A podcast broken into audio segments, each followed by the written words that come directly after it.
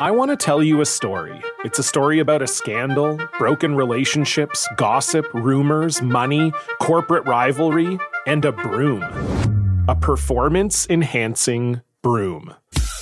My name is John Cullen. I'm a comedian, podcaster, and for 20 years, I was a semi professional curler. And I want to tell you the story about how a single broom almost imploded the 500 year old sport of curling. We felt like we were bringing a knife to a gunfight. It's the story of a superstar and his fall from grace. Well, I was being dragged through the mud. It's the story of two brother entrepreneurs with a dream. I said, that's great news. It's a story of intrigue. I still don't understand why we want to keep his name secret. The full story has never been told, so I'm going to tell it. Broomgate How a Broom Almost Killed Curling. It was a year I'd like to forget. To listen to Broomgate, search for Broomgate in your favorite podcast app. That's all one word Broomgate. Welcome to the Varsity Club podcast. I'm your host, Derek. Joining me today, I've got what appears to be a tired Greg Smith and a sick Aaron Sorensen. How are you guys doing? Uh, aside from your uh, astute observation that I'm tired, uh, I'm very well. Aaron? I'm fine. Just definitely caught a cold on the flight back, so we're fine. well, I think Media Days wrecked us, um, is what I'm gathering from this, because I'm also tired. I slept like so much yesterday. On we're recording this on a Thursday night. We all have stuff we have to do, so we're recording it early. But there's just so much stuff on HailVarsity.com that I can't even like single out anything because there's just so much content that we got up from Big Ten Media Days. Uh, Greg and Aaron and I, as well as Chris Gorman from Hurrdat and then Chris Schmidt from Hail Varsity Radio, we were all in Chicago um, Sunday through Tuesday for Big Ten Media Days. Lots of cool stuff. I just want to ask you guys first off the cuff. Uh, Greg, I'll start with you so we don't have one of those awkward silences where you guys are like, who's talking? Uh, takeaway, main, main, big takeaway from Media Days. You know, after kind of sitting back and thinking about it, the thing that really stood out to me was that the coaches were the stars, and on the flip side of that, the the players didn't seem as big of a deal this year which and I know last year we didn't have Saquon Barkley, if I remember correctly, um, but this year I just don't feel not. like there was like who was the biggest player that was there outside of Stanley Morgan, like current bias aside, like I mean Trace McSorley was there. Yeah, but I feel like Trace McSorley could walk into our office and people wouldn't know who he was. Yeah, like, that's and that's no fair. offense to him. Like, I just think that, like, I, I, just don't think he's that recognizable. And maybe it also has to do with the fact that I think that quarterbacks are more unknown this year in the Big Ten. But the lack of star power from the players, which I think helped to maybe make the event seem a little bit more muted, um, was something that really stood out to me as I thought back about it uh, after we got back home. I didn't even think about that, but yeah, I mean, Wisconsin said an offensive lineman. Mm-hmm. Nebraska sent an offensive lineman too. Like don't typically get too many offensive linemen. Aaron, what was your big takeaway? Uh, I would agree with that. I think the one thing that we've seen a lot with these Big Ten coaches is they tend to not pick often. They're, uh, you know, I will say this: last year when Mike Riley made the decision to send Tanner Lee, that was probably one of the biggest players in recent years that was picked to go because, like we said, Saquon Barkley did not did not go last year. I think sometimes what you see end up happening is coaches don't pick some of those star players because they don't really want they don't really want to distract them. I'm not sure. I think Nebraska by picking Mick, Gerald, and Stanley, they picked their three seniors that have potential to be leaders in their respective positions and so I think when I looked at it, I feel like what I took away is that Nebraska picked a really well balanced group of athletes to be there. They weren't exactly the flashiest outside of Stanley Morgan. I don't think other Big Ten writers probably understood maybe the value of Mick Stoltenberg and Gerald Foster being there, especially with everything we know about the offensive line needing to grow this season and Mick Stoltenberg. Uh, hopefully staying healthy through the season. And if he doesn't, you know, who else is there at that nose tackle position? But those are things that Nebraska fans and Nebraska um, writers care about. So I, I get it. But I thought at least the one thing I took away is that Nebraska had a really well balanced group of athletes there, and it was sort of underappreciated, I think. But I you got to give you got to give Scott and that staff credit for that. You know, I would I would agree with that, but I would also say that for Nebraska fans, I think those three choices were perfect because those are players, like you mentioned, that are seniors that can lend a voice to the transformation of what's been going on um, in the short time that this new staff has been here, um, and guys that you know when the fans hear from those three players in particular, they're going to respect and listen to what they have to say. Uh, so I thought it was a really good move to, as well to have those three guys be the choices. I I think it was interesting that Penn State brought a quarterback Michigan State brought a quarterback. Iowa brought a quarterback. Northwestern brought a quarterback. Purdue brought two quarterbacks. Shout out to Jeff Brohm for doing that. That was pretty cool. Uh, Nebraska does not have a quarterback, and I don't think. I mean, nobody expected Nebraska to have a quarterback there. But when you look through the teams that that did not have a quarterback there, they were teams that currently don't have a quarterback. Uh, and so, because of that, Scott was asked about it a lot, and he had the the line, "We've got two really good guys." Um, I have a takeaway that I haven't said, but I want to get your guys' thoughts on this first because it was something that I was thinking about. The the we have two really good quarterbacks line. Is that does he say that to make sure that people are not forgetting about Adrian Martinez, or make sure that people are not counting out Tristan Gebbia? If I have to pick one of those two, I would have to say don't forget or count out Tristan Gebbia. Well, is there another reading of that? I guess. No. I think the to me the to to me the reading is is that he wants to make sure that those guys come into camp knowing that it's still an, an open competition that no one feels like they have a leg up. Um, but that wasn't the question you asked. Yeah. Aaron, I, go ahead. Well, I was just gonna say I think the more so I have been very firmly in the camp, and I will say this: I was very firmly in the camp that Tristan Gebbia was your first game starter, and that maybe Adrian Martinez unseated him at some point this season. When I was saying a lot of that, it was before the whole red shirting rule changed, and so I do think that that changes things a little bit as far as what we can expect from Adrian Martinez, especially how quickly, because now you have an opportunity to sort of strategize as far as like do you put him in see sort of how he uh, adapts to the college level right away and if he does well you keep him in. If he doesn't then you're not really losing anything. So i think that changes things but i do think it's unfair to count out tristan gebbia because i know adrian martinez is the like second coming of scott frost as a quarterback for nebraska but he he still you know Scott said it himself. He would have should have been at prom this last, you know, spring. He's still young. Tristan has had time. He's a very different quarterback than Adrian, but we know he's got an arm on him. So while I feel like what's starting to happen is it's starting to shift that Adrian is the guy because of the fact that you don't lose anything if you start him because, because you can still then redshirt him if you change your mind. I still think it would be unfair to count out Tristan because I don't think he's going to go down without a fight. And Mick Stoltenberg was the one who said it. You got a guy like, and I guess Stanley actually said this as well. You've got a guy like Tristan Gebbia who beats the, who beats everyone to the stadium every single day to study and is the last one out of the building. In fact, Mario Verduzco has had to tell Tristan to go like live his life, get out of the film room and go do things, be a college student because he's such a workhorse when it comes to that stuff. So I wouldn't say count that out. And I think that's what Scott's saying is, yeah, he may have recruited Adrian Martinez, but that doesn't mean Tristan Gebbia is suddenly just non-existent. I think there's going to be value in this quarterback competition, and I think fans can get excited about that through fall camp. Hmm. We'll do. Uh, we'll we'll talk about the quarterbacks more in a second. We'll do buy or sell with them. But my takeaway was everybody that I talked to knew about Central Florida. All the players knew about Central Florida. Like everybody, and and not just. I mean, Maryland played them last year and the year before, but not just Maryland. Like Wisconsin's T.J. Edwards knew what they did last year. Uh, Dakota Dixon knew what they did last year.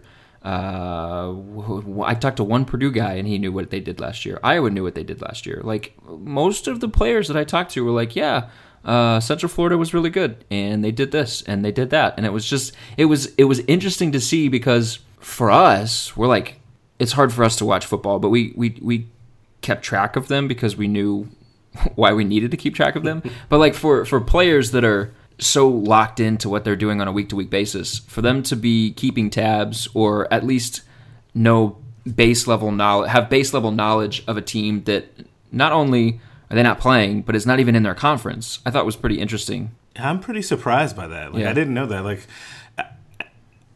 yeah, I'm stunned. I wonder like how they came to start to really follow the thing at Central Florida. Like, did they do that after they found out Scott Frost was coming to the conference, or were they following it along to begin with? Because I'm stunned by that. See, if I was a capital J journalist, I would have asked when you started following Central Florida, but I did not ask, so I guess I do not get to be a capital J journalist. But um, yeah, I, I would have been curious about that too, because you know you could be in a situation where you're just like, oh crap, these guys are coming. I should probably you know look at what they did, or you're like everybody else in Nebraska and captivated by them as they're you know throwing up 50 points and bulldozing people in their in their path.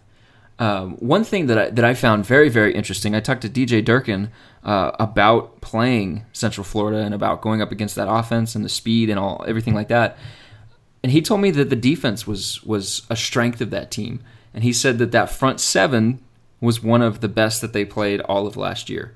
Uh, and that comment kind of took me by surprise. And Greg, you and I have talked about this because when you think about this kind of offense, and especially when you talked about Oregon uh, in the Chip Kelly era, the knock on the the spread and the speed and the tempo and the the, the flashy offense is that it's not strong. The knock on the teams that run that is that they're not physical. And f- for a coach to say, "Yeah, their front seven was one of the best that we played," that that in and of itself says, "Yeah, they were really physical and they beat you down up front." Uh, so I th- I found that very very interesting. Yeah, I I was gonna say the only the only thing I was gonna say when Durkin made that comment, you told me how he said uh, about Frost the defense. I laughed because I was like, I'm not sure if he should say that because I don't know if that like is saying more about his offense. So that was my only thing where I was kind of laughing. But we do know that um, a Frost team scores a lot of points, but they also have to defend a lot of points. So there's value in that defense as well. Hey, don't be knocking Maryland right now. They had a good offense last year. They were on their third string quarterback and still had a pretty good offense. All right, all right, all right. we're gonna have Brandon drop down out of the ceiling and start hitting us with things because we're bashing Maryland right now. He is. He's bought all of the stock in DJ Durkin. I, I'm getting a lot of hate. I'm getting a lot of Maryland hate on this end.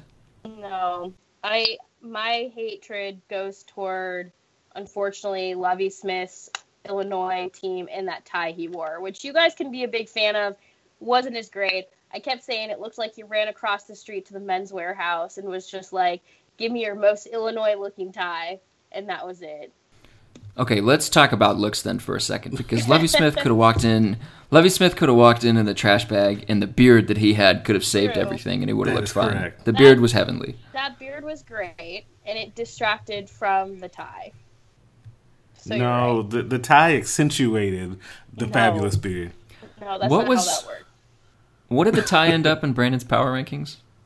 I think like fourth, fourth or fifth, somewhere okay. in there. I thought it was interesting that in, uh, Illinois. I was about to call them Indiana. Illinois was the only, like, one of the only teams at this event that was like color coordinated, and every single player had the same uh, style tie on, which I found weird. Ohio State just rolled up in like an orange and pink tie, and and and I mean, just come on, guys. Like, I actually thought that was kind of cool. For no.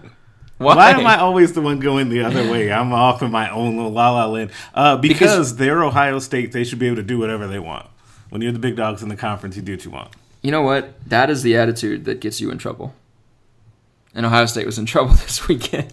They were so in, in quite a bit of trouble. Programs were in trouble. Like I thought about this, and let this just be a blanket statement that across the board, college sports, not just football, but college athletics as well as professional athletics have got to get this figured out. Because I sat down and I thought about it. Who was addressing controversies at Big Ten Media Days? You had Urban Meyer having to address the Zach Smith allegations. You had um, Dantonio addressing so much at Michigan State. And then you had Scott addressing the Ron Brown. I mean, it just was like one after the other, after the other, after the other. It was like I kept thinking like is and I would say, you know, obviously Scott addressing Ron Brown was very different than what Dantonio and Urban Meyer, and even like Urban Meyer's was different because it had just broken like the day before. But I was just like, what is the status of college athletics when these type of stories are? So, it's almost like it's almost so common now where it almost doesn't feel shocking. Where when you hear these stories, it's just like, oh, that's another day in college athletics. So I feel like this is something the NCAA has to get figured out, but at the same time, this is sort of the cost of winning for a lot of programs. And yeah, it was just kind of like, how many things is this freaking conference dealing with right now? And they should be dealt with, and I'm glad reporters were asking about them, but it was just kind of amazing. I'm like, why is this consistently happening and it should be figured out to not continue. But I think everybody under knows that that's the goal. But it's just like, why does it keep happening? You know, to to, to echo that, the Michigan State situations, plural, um, and Derek and I have kind of talked about this a little bit um, off mic, is that th- those to me it feels like have been so swept under the rug, like the when I went I went back and actually kind of revisited some of Mark Dantonio's comments um, from the uh, from his initial press conference, especially the stuff to me relating to the player that he had that got caught in the text messages or whatever, like calling his teammates the N word, like that whole situation.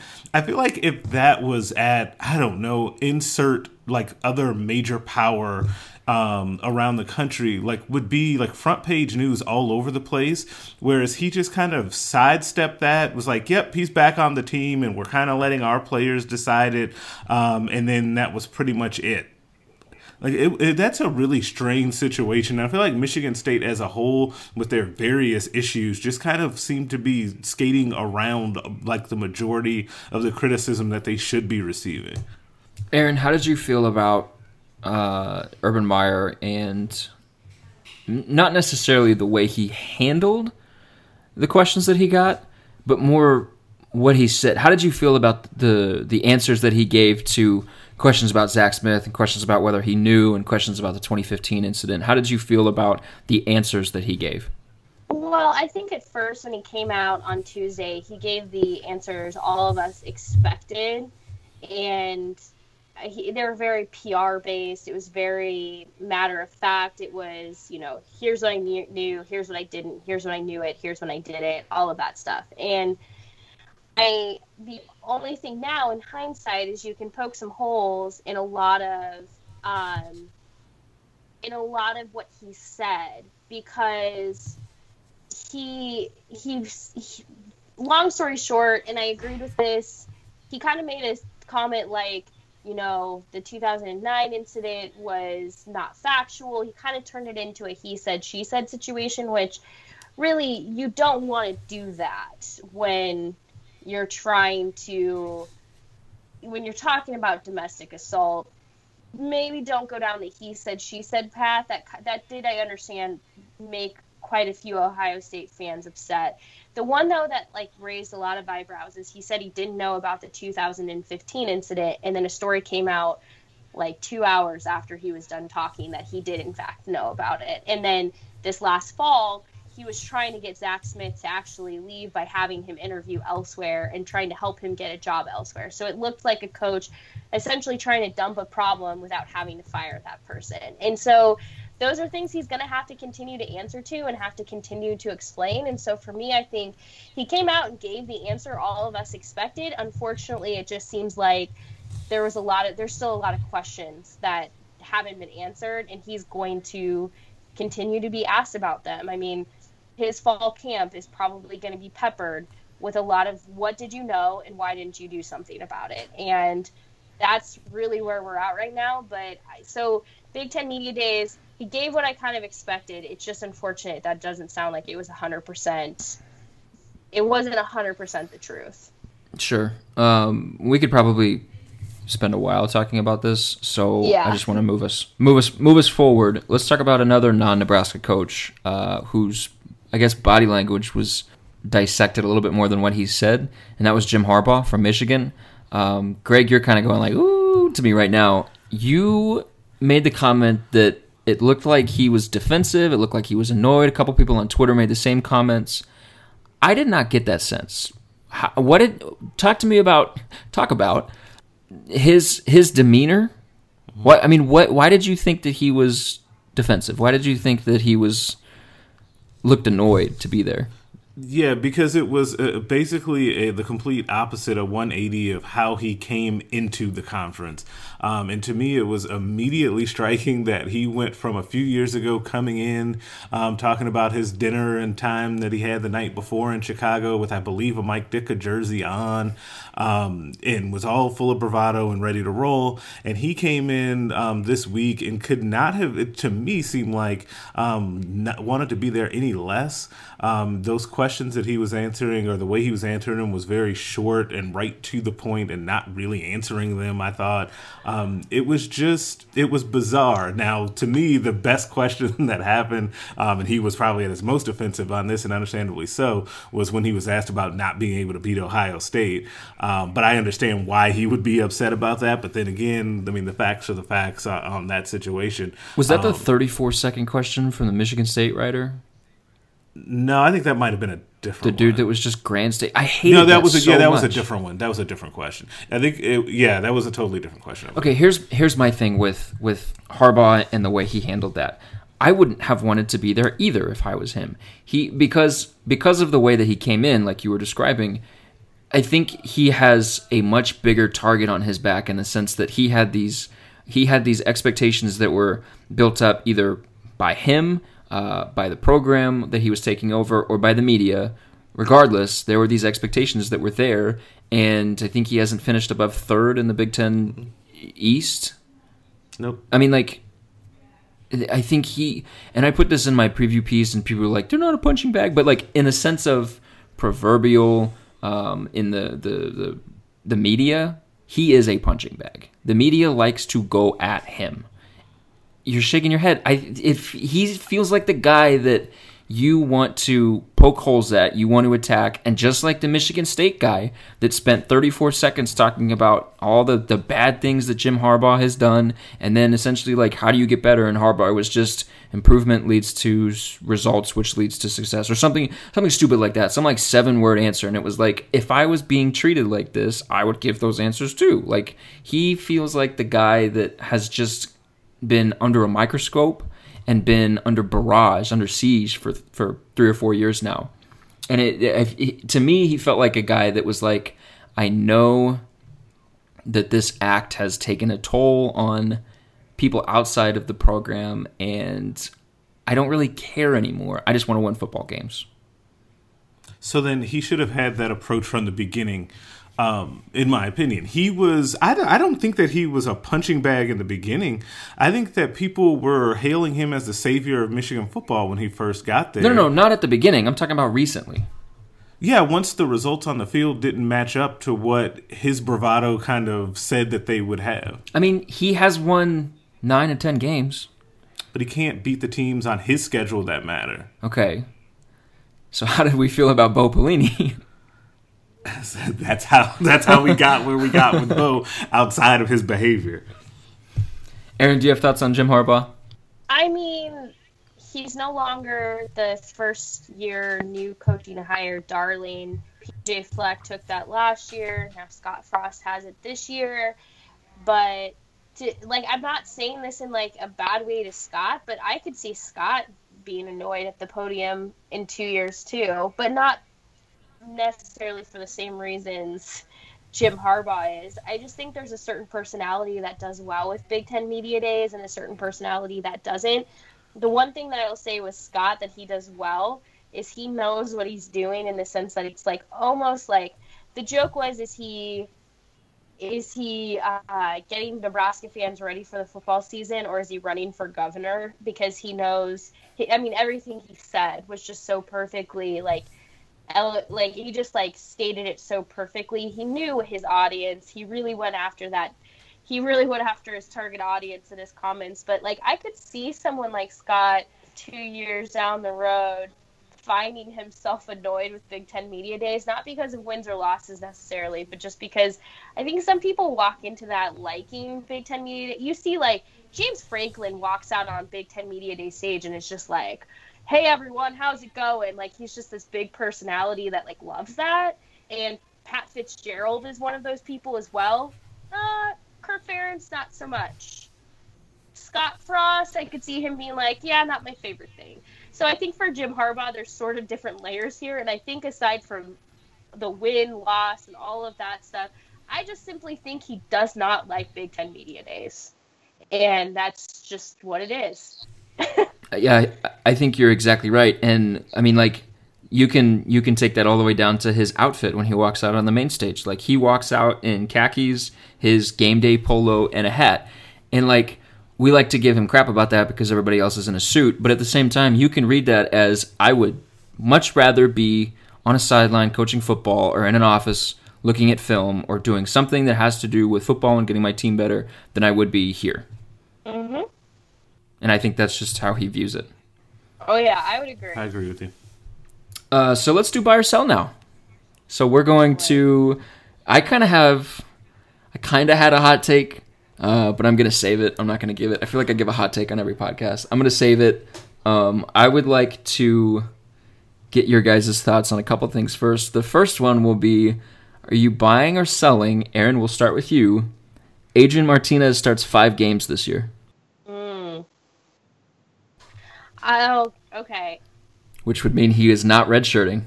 I'm okay, so I'm gonna just stick to my guns. I'm gonna stick to what I've been saying. I'm fine being wrong. I'm gonna sell on that one. I'm gonna say that Tristan Gebbia surprises during fall camp and ends up your guy. Martinez gets some experience in non-conference, but Adrian, or sorry, Adrian gets the experience during non-conference, and that Tristan ends up being the full-time guy. I could, I'm totally okay being wrong. So for the people who are going to come back and like attack me in four weeks, totally fine. I'll own that. But I've been saying that Gebbia is the guy since January. So why why back off now? I'll I'll sell on that one. okay, so so strategically, where do you see the benefit of redshirting Martinez and playing De- Gebbia now? If Martinez is not, if he is not the, if he, here's my thought process. If you feel like he has that potential to be your a, a, starter for a long period of time, why not give him a season to sort of adjust to the college level? At the same time, I mean, Tristan hasn't played at a college level either outside of practice and the scout team, but I've just been I've just been under the impression that Tristan's not going to make this easy and he's not going to back off. So I feel like I'm sort of I'm I'm sort of putting my bets all in on him. Uh, I don't know exactly to to what you just asked. The benefit is in Martinez because I mean you've got somebody like Noah Vedral who's going to be available next year, and you're going to be adding to that competition, and then they're bringing in quarterbacks in the coming classes. So this goes into like Gebbia probably looks like a guy who ultimately could transfer. So there's a lot of things going against him, and I'm almost talking myself out of it at this point. But I'm still just going to stick with it because I've been saying it for so long. I'm fine being wrong, but I just feel like Gebbia has got a lot of passion and heart, and we'll see if it wins out ultimately. But I can also understand why people would completely disagree with me on that. And Vedral is really the X factor here because if you redshirt Martinez, you go into next season with a sophomore Noah Vedral who knows the offense, has spent now two seasons in the offense. You have a sophomore Tristan Gebbia, who just started all of last season. And you have a freshman Adrian Martinez who was billed as Frost's handpicked guy. I just think that causes more problems. But, uh, Greg, what do you think? Buy or sell? So, am I buying whether or not he starts five games? Mm-hmm. I'm absolutely 100% buying. I thought you were going the other way. no, you've talked to me enough about this to know that I believe that Adrian Martinez is your starter now and two years into the future. I think that Adrian Martinez is the future of this team, um, and I don't think that there's any reason to delay that. I don't think that there's no. I don't think there's any benefit um, to redshirting him and letting him gain experience because the experience factor right now between him and Gebbia is really pretty small. Um, it is a little odd that you would have a true freshman starter that did not play in his senior year. And if that does come to pass, that's going to be a big storyline, I think, um, because it will be very strange. Um, but I think it, it's time to just go ahead and give Adrian Martinez the keys to the kingdom now. Aaron, do you have a retort? No, I mean I can completely see that. My only question for you, Greg, though, is you said that Martinez is the future, but what happens when Vedral becomes available next year, and then not saying that Martinez shouldn't start this season anyway, but they're gonna have a they're gonna have a lot to sort through because then you're getting in. I mean, obviously, someone like Luke McCaffrey is going to probably redshirt when he gets to Nebraska, and then you've got some time on that. But I'm almost more interested at this point in what's going to happen next season than what's going to happen this season. I'm just like keeping my bias because I've been saying that Gebbia is going to be the guy for so long that I might as well just stick to this. But I'm just curious what happens when Vedral becomes available.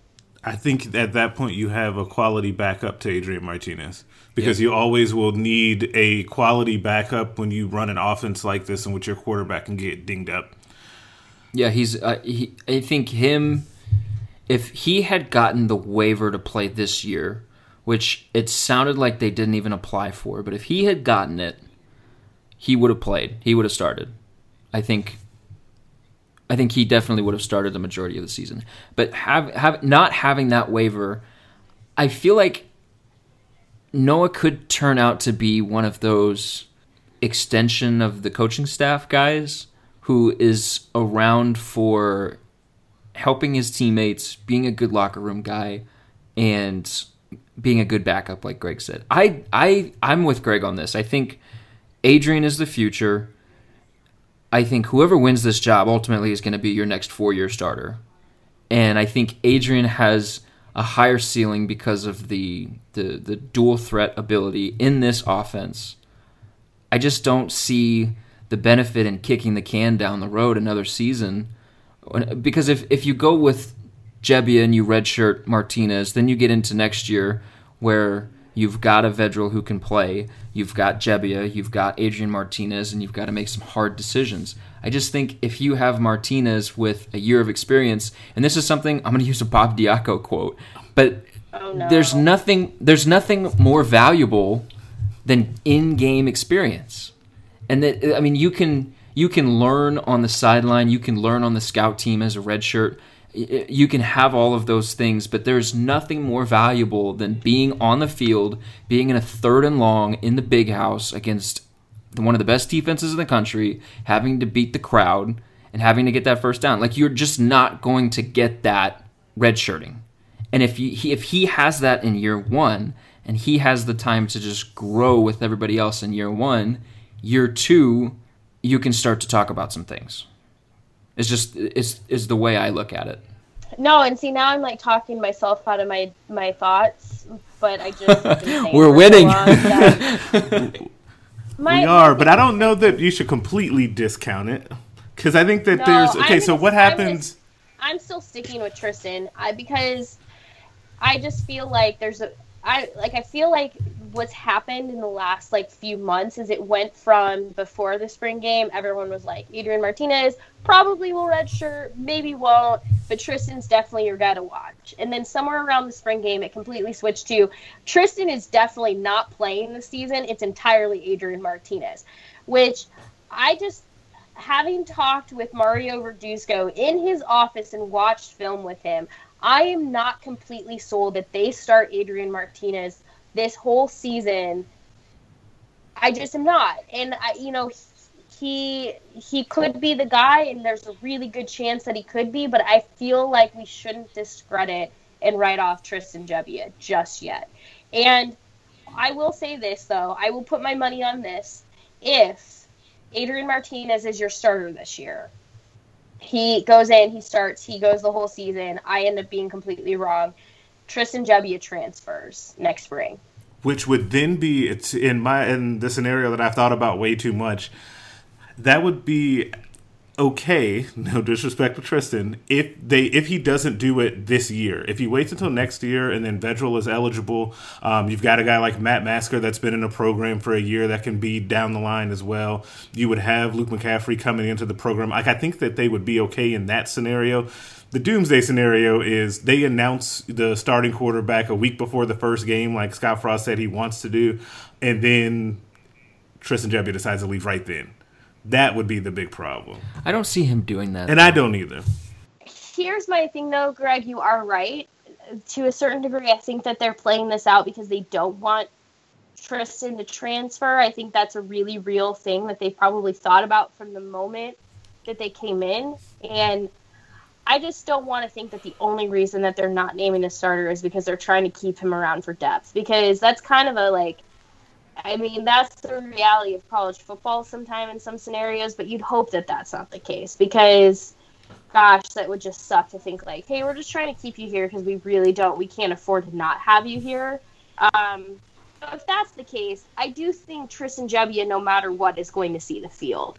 Even if he's not necessarily the starter, I, I could see him the way I had originally before the whole red shirt thing happened, the way I had said it was going to happen was that he was going to come in and be your your initial starter in the season, and that Adrian would eventually unseat him and take over, like probably by conference play. Was sort of how I looked at it. But now that you get the four redshirt games or the four games and still be able to redshirt, that sort of changes the like strategy with that. So it changed my opinion. So even like in my case, when I'm saying I think Tristan could be your guy, it's even hard for me to like really like own that and feel good about it because the reality is there's there's really nothing to lose with starting Adrian and at that point if he does well against Troy and Akron and Colorado like you're keeping him in in Big 10 play. We're converting Aaron to our side. I, uh, I, I was I was in your camp, Aaron, as well. Before the redshirt rule came in, I thought Gebbia would be the guy uh, that initially starts, but Adrian eventually takes over. But with the, I, I kind of walked myself out of that even before the red shirt rule because I just, like, I don't see the value. Like I said, kicking the can. Like, just, just do it now. Like, just get like he's the quarterback of the future, and I think he is. Just do it now. And the the reason you you had brought up how like around the spring game the the narrative kind of shifted to where okay Adrian is the guy now 200 total yards and four touchdowns and diving over the pylon and, and flashing finger guns at people. Like that'll do that. Like he looked really really good for somebody that hadn't thrown a football in a in a live action game in a long time. Do you have anything to add craig you're very quiet today. I'm not quiet. I'm just I have um, very well I think convinced and brought Aaron over to our side. No um, I'm not fully. I think that if you I'm add on top like... go ahead Aaron no, I was just saying I'm I'm gonna just stick to my guns because at this point I might as well just go down in a blaze of glory. Like it's fine. I don't know if this needs to be in the podcast, but I'm about to tag you in something and it's going to make your day. Where is it? Uh-oh. Oh my god. oh. Sorry, guys. This is the best thing I've ever seen in my life, and I have to like share it right now. I can't wait to see it. Is it coming through Slack yeah, or on Twitter? I just, I just tweeted it at you. Oh, Baker Mayfield got a puppy. No, it's named Barker Mayfield. It's up for adoption. It's not his dog, but they named it Barker Mayfield. oh, that's great. Uh, see, always been considered the underdog. She's looking for her forever home in Cleveland. Oh my god. this has gone oh. off the rails. Way oh, off. it's a puppy. Okay, oh, let's. Uh, all that. I think I think we might have lost Aaron, but let's try to rein it back in and get back to some football talk. If you, I'm going to ask you to give me one coach that you were most impressed with at Big Ten Media Days, and you cannot say Scott Frost, and Greg, you cannot say Tom Allen from Indiana. Come on, man. Okay, fine. You cannot say Lovie Smith. Aaron, would you like to start, or would you like to defer to Greg? Because I think Greg has his already picked out. Uh, the one I was probably most impressed by would be Pat Fitzgerald. Are you convinced that Patty because Fisher is Fitzgerald's son? No, but what Pat Fitzgerald did to impress me, I should probably add that, is one he was he always handles the podium stuff well. But then at the like breakout sessions he's really engaging to talk to.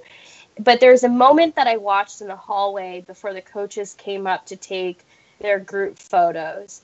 And he was the one big ten coach that was actively trying to talk to scott frost. And scott was kind of like doing that thing where he's got like one foot leaned against the wall and he's trying to like not talk to anyone but like Pat Fitzgerald was like, I'm gonna like befriend this guy and I'm gonna make him feel welcome, and you could just tell he was like genuinely trying to like make Scott feel welcome in the Big Ten and welcome with that group of a lot of big personalities. So I was impressed by him. I thought it was one he did really well podium breakout sessions, but then I thought that was kind of cool how he was really trying to be the like welcome to the team coach in the hallway.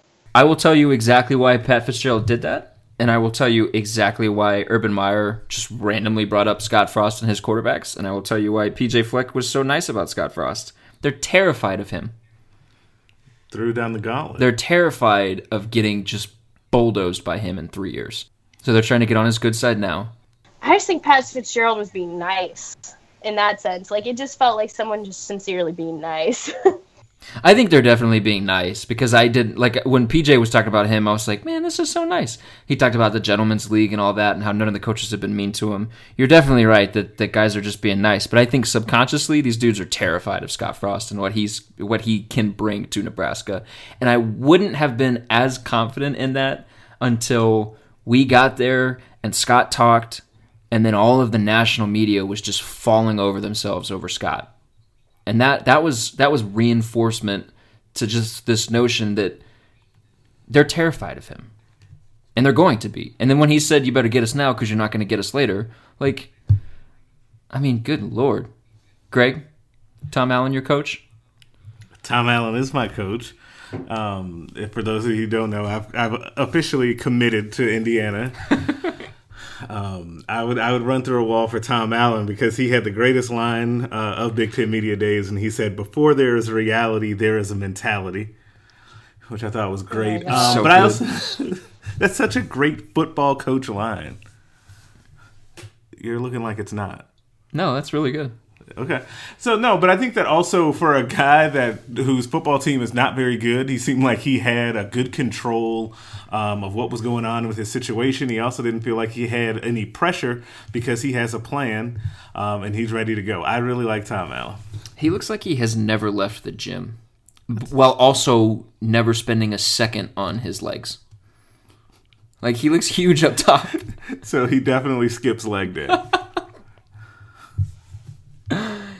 I think the coach that I was most impressed with was probably PJ Fleck. And like I got flack on Twitter for it, and like you're giving me side eye right now, but like I like PJ Fleck. Like he made the comment, "This is not year one," or like "This is not year two. Like this is your last year was year zero, and this is year one. And like he doesn't have anything. Like he came into a team that wasn't very good, but also had some pieces, and then was going to lose some pieces right away. Like he doesn't have anything. He doesn't have a quarterback. He doesn't have anything that would lead you to believe that he could be successful this season. So like you're gonna get those people at the end of the year when they go four and eight that are gonna be like PJ Fleck needs to leave, and it's like he I think he's a good coach and he understands. and I just roll that boat row right out of here. The boat, row the dang boat. I like the suit game. I like how energetic and enthusiastic he is. I like that he is like so willing to give us good quotes and sit there and talk with us. I like that. I think he's a good coach. Like he, he won 13 games at Western Michigan. Scott Frost won 12 at UCF. Yeah, and we and we have said and PJ had the comment. He's like Scott did something at Central Florida where he he built that and took it to heights that it a shouldn't be at realistically, and b has only really ever dreamed of being. They were 13 and 0. They were in conversation for the college football playoff. You haven't seen a group of five school do that. Not even Western Michigan when PJ Fleck was there. But PJ did flip that team around from 1 and 11 to 12 and 0, 13 and 0 and then they lost in the bowl game, I think. But I mean, he's a good he's he's a year removed from that. Like I think he's a good coach. I, I, I don't think we have reached the point where we can just write him off after one year at Minnesota and say, yeah, he's a bad coach. He needs to go somewhere else. I, I definitely think you can get into situations where coaches uh, can be the next big thing and they can get into a situation that's just not a good situation for them and then they can move on. Like I look at what Charlie Strong did at Texas. He should have stayed and that team would have been better and they canned him early because they wanted immediate results. Maybe PJ Fleck is in a similar situation in Minnesota, but I just think he's he's a I think he can be successful. And I know a lot of people here are going to hate that just because of what happened to Nebraska last season at Minnesota's hand, but I can guarantee you that's not going to happen again. Scott would kill somebody if it does. Uh, but I just think PJ is a good head coach at a Power Five team. You disagree, Greg? It's uh, only partially. so I agree with you that he's a good football coach but I don't think he's going to sink or swim on whether or not he can actually coach X's and O's. It's whether or not he can get people or enough people to buy into all of his different mantras and how he goes about his work. Um, I think that that's why he's either really hit or miss on the recruiting trail. Either kids really, really like him, or they don't at all and find him to be hokey, right? And I think that you, if he can find enough people that can buy into that, then I think that he will have reasonable success. Because I do agree with you that he's a good coach, X's and O's wise, but I also do agree with you that with the media, he's very good. And I don't know if that's because he hasn't had a lot of success at Minnesota. Typically at media days, the coaches that have not done very well are usually a little bit more friendly. The coaches that are really big deals aren't as friendly, and the coaches that have are comfortable and where they are, D'Antonio, Kirk Ferentz, are usually not very nice to the media, right? So it's usually the guys that need to sell something, like PJ Fleck, um, like Tom Allen, Lovie Smith, for the most part, um, that are really nice to the media. So it's just whether or not he can get people to buy in. For me, I'm just kind of over his act already, though he was nice to all of us at Ten Media Days. Hmm. Interesting. It's funny that like you're like I'm over Jim Harbaugh's act, and I'm like there was reason for him not being nice, and then I'm like, go PJ, and you're like, I'm over the act. Maybe I'm just I'm just over both of them, I suppose. Because I liked Harbaugh too when he first came into the conference. Full disclosure. I'm just over you all. Uh, we can tell. What do you got going on this week? Well, what's what's coming up, up from Aaron's notebook? Sorry. Yeah, well, we're no, you're fine. We're finishing up uh, all the Big Ten media days. Still have tons of stuff to get through and a lot of content in that regard, getting ready for fall camp to kick off, which for people keeping the countdown at home is next Thursday. And that's essentially the start of football season. So, really, just getting ready for all of that, which I'm really excited about. And I mean, obviously, at this point, football is going to be here before we know it. So, settle in and buckle up. Greg, what do you got coming? Football content. Well, that's good. Is it just content or is it hashtag content? Oh, it's always hashtag content. Okay, only the best from Gregors. Gregors, yes, sure. At least I'm not calling you G Reg anymore. that is true. That's an improvement. Gregors is an improvement. Those were bad times. Um, we are going to close it out, but before we do, I want one hot take from each of you. It can be Nebraska goes ten and two this season, and all the things that we've talked about are wrong. It can be Scott Frost gets fired. It can be whatever you want to whatever you want to make it. My heart. uh, my hot my hot take I already said. Tristan Gebbia is your starting quarterback. That seems to be the hot take now, so I'll just stick with it. Sign me up. That's what it is. Hot take. Okay. Just set the stadium on fire. okay, I do have one that's Scott Frost related. It is definitely not that he's oh. going to be fired. Um, but it'll be so as as well received as Scott Frost was this past week at Big Ten Media Days. In two years, it will be the exact opposite. But not because of like Jim Harbaugh that he's feeling the hot seat. It's because they've been successful, and he's going to let it be known that he does not want to be there. Scott Frost didn't want to be there this week, and it's year one. Um, so I can't imagine what that's going to be like once they have some success. I think they're going to have success quickly, and I think the narrative will shift around him, and he'll be viewed more like Urban Meyer and that type of a standoffish in that type of setting um, than he was this week, as everybody wants to go talk to him because they want the hot story. Hmm. Mine, the last one that I made was that Nebraska was not going to lose in a single game this season by more than 20 points. That includes Wisconsin and Ohio State and Michigan State and Michigan. You said, uh, why did you have to say that out loud? Urban Meyer has now heard you and knows, and now he's going to cause pain. Like, why did you Urban Meyer? Urban Meyer has plenty of issues that he needs to worry about. He's not listening to our podcast. Uh, my, that's what he does in his downtime. Just imagining Urban sitting at his kitchen table eating pizza by himself, listening to this podcast. Sad Domino's.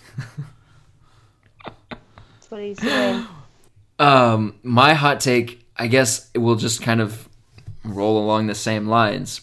Nebraska has a top fifty defense this year. Because I was already I was already feeling pretty good about Erik Chinander and, and, what they're building on defense and the guys that they have over there, and I was feeling pretty good about the talent that they had coming back from last season. But just hearing DJ Durkin talk about the defense, I feel good about that. Best wishes. uh, okay, we're going to wrap it up on that note. We will be back next week uh, on Friday, a day after Nebraska kicks off fall camp. We'll probably have a few things to talk about. Um, until then, keep it with hailvarsity.com. We'll have plenty of content up in the meantime. And that's it. Yep. Thanks, guys, for listening. Bye.